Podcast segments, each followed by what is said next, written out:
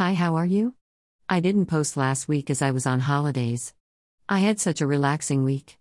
I didn't go anywhere, just had a staycation. How was your week? As Christians, we have just reflected, remembered, and celebrated Easter. I just have a few thoughts tumbling around my head about the whole time from the Last Supper to the resurrection that I just wanted to share.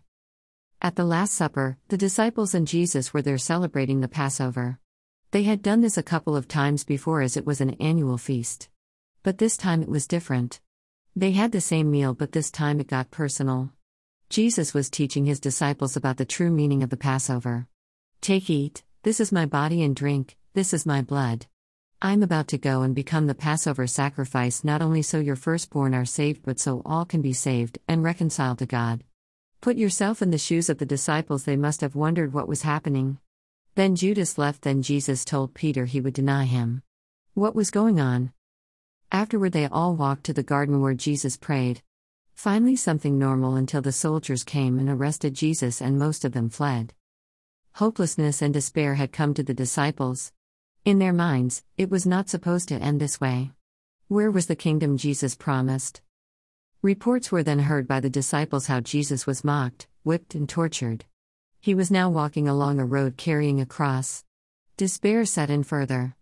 Was everything Jesus did in the last three years all for nothing? Where were those ones Jesus healed and fed? Did nobody testify for him? Did fear so encompass the disciples that they hid in case their turn was next? Finally, John comes back with Mary and advised them that Jesus has died. A time of mourning and deep sorrow came upon them all, and all they could do was cry and weep. Saturday passed in a blur. Then came Sunday, and there was a frantic knocking at the door. Oh no, here are the soldiers to arrest us. But it was excited women's voices that were at the door. We saw an angel, and he said that Jesus has risen just like he told us. He wants you to meet him in Galilee, and you too, Peter. They pondered on those words, then Peter told them he was going fishing. They all followed him, and guess who was on the beach whilst they were fishing Jesus? They were all so excited. Hopelessness had turned to hope and despair had turned to joy. What's your story like? Is hopelessness and despair a part of it? If it is, the good news is that Jesus has risen.